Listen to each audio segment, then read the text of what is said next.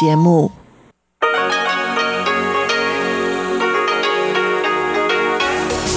эфире Международное радио Тайваня.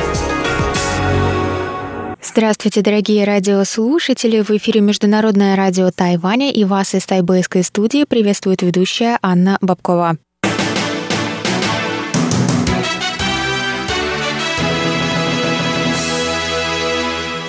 Сегодня среда, десятое марта, и мы начинаем наше ежедневное вещание с выпуска новостей сегодняшнего дня, а затем вы, как всегда, прослушаете тематические передачи «Среды», «Китаеведение. Устная история» с Владимиром Малявиным, «Новости экономики» с Андреем Солодовым, а также повтор передачи прошлой недели «Звуки города» с Валерией Гемрановой и Иваном Юмином. Я вам также напоминаю, что на коротких волнах вы можете слушать нас на частоте пять тысяч девятьсот килогерц с семнадцати до семнадцати тридцати ю ти си и на частоте девять тысяч четыреста девяносто килогерц с одиннадцати до двенадцати ю ти си. И вы также в любое время можете зайти на наш сайт по адресу эр у точка эр ти ай точка о джи точка ти дабл ю и там прочесть последние новости с Тайваня и послушать ваши любимые передачи.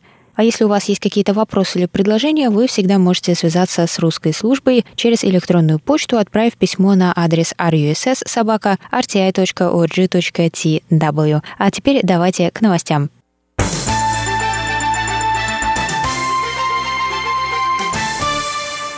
Сингапур закупил двадцать пять тонн тайваньских ананасов, сообщил десятого марта мэр Тайнаня Хуан Вэй-Дже. Он прокомментировал, что кризисная ситуация открыла для тайваньских фермеров новые возможности. В прошлом самым крупным импортером был Китай, однако первого марта китайское правительство ввело запрет на ввоз тайваньских ананасов, ссылаясь на наличие насекомых-вредителей, несмотря на обоюдную договоренность между Тайванем и Китаем не проводить фумигацию фруктов перед экспортом, так как на обеих В обеих территориях присутствуют одинаковые виды насекомых. В настоящее время фумигация проводится только с фруктами, которые отправляются в Австралию, так как там нет вредителей щитовок. В остальных случаях при обнаружении насекомых фумигацию проводят на таможне в принимающей стране. После ввода запрета Китая первого марта Тайвань начал получать большое количество заказов от местных и зарубежных компаний, и их сумма уже сравнялась с суммой заказа на ананасы Китаем в прошлом году. Сезон ананасов в Тайнане приходится на апрель.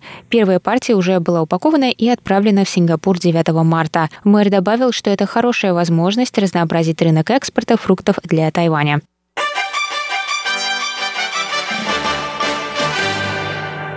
Президент Палау Сурангел Уипс намерен посетить Тайвань первым рейсом в рамках инициативы туристического коридора, сообщила десятого марта посол Палау на Тайване. Днем ранее стало известно о ведении переговоров по поводу возможного открытия туристического коридора между двумя странами. Ранее сообщалось, что туристы из Тайваня по прибытии в Палау должны провести на карантине минимум пять дней. Однако на данный момент на переговорах обсуждается возможность отмены прохождения обязательного карантина после прибытия.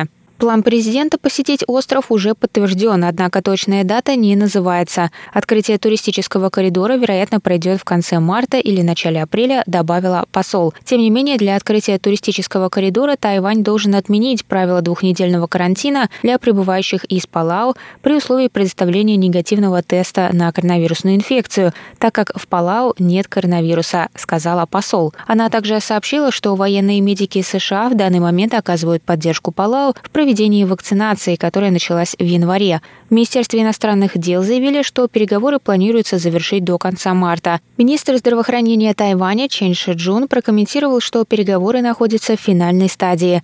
Основное разногласие между сторонами состоит в том, что Палау принимает быстрые тесты на антитела, в то время как на Тайване доверяет только пэ цэ эр тестам из-за высокой вероятности ложного результата тестов на антитела. По данным на десятое марта на Тайване с начала пандемии было зарегистрировано девятьсот семьдесят восемь случаев коронавирусной инфекции, восемьсот шестьдесят два из которых были завезенными. десять человек умерли от болезни.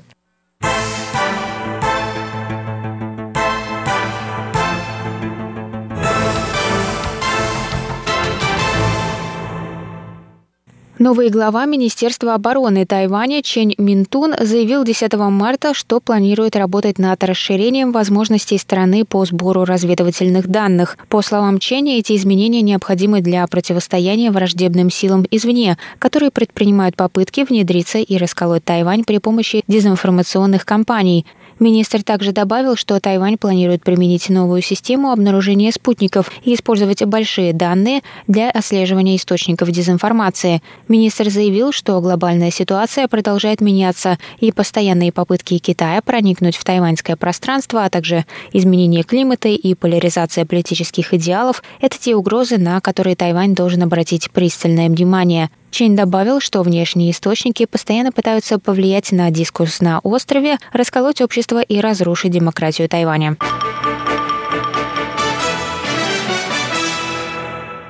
Дело о противоречиях законодательства о хранении оружия и закона о консервации дикой природы на Тайване и правах коренных народов острова на охоту, как часть их культурного наследия, было заслушано девятого марта Конституционным судом. Причиной рассмотрения этого вопроса стал инцидент с представителем коренного народа Бунун, который застрелил китайского мунджака и формозского оленя из модифицированного ружья в две тысячи тринадцатом году, за что был приговорен к трем с половиной годам лишения свободы по обвинением в хранении оружия и браконьерстве. В две тысячи пятнадцатом году Верховный суд отклонил его апелляцию, однако в две тысячи семнадцатом году одобрил просьбу о переводе дела в Конституционный суд. К делу присоединились еще два представителя коренных народов, обвиненных в подобных преступлениях. Мужчины утверждают, что право коренных народов на сохранение своей охотничьей культуры превосходит по важности закон о защите окружающей среды и экологии. По их словам, в законах Тайваня ценность культуры и жизни человека выше окружающей среды. Они также сослались на статью двадцать первую закона о консервации дикой природы, в которой сказано, что человек может убить животное, если оно представляет риск для скота или урожая.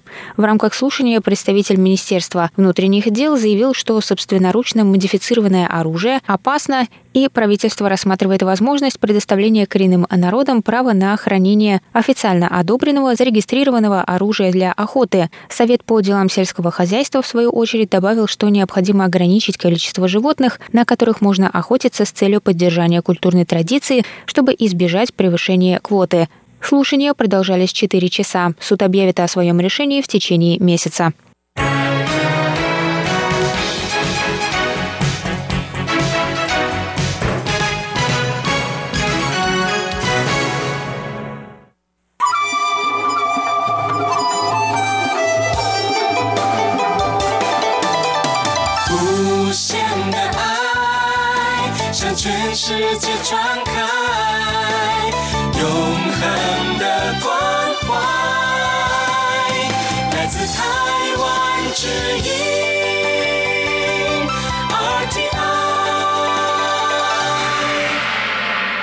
Это был выпуск новостей за среду десятого марта на волнах Международного радио Тайваня. Для вас его провела и подготовила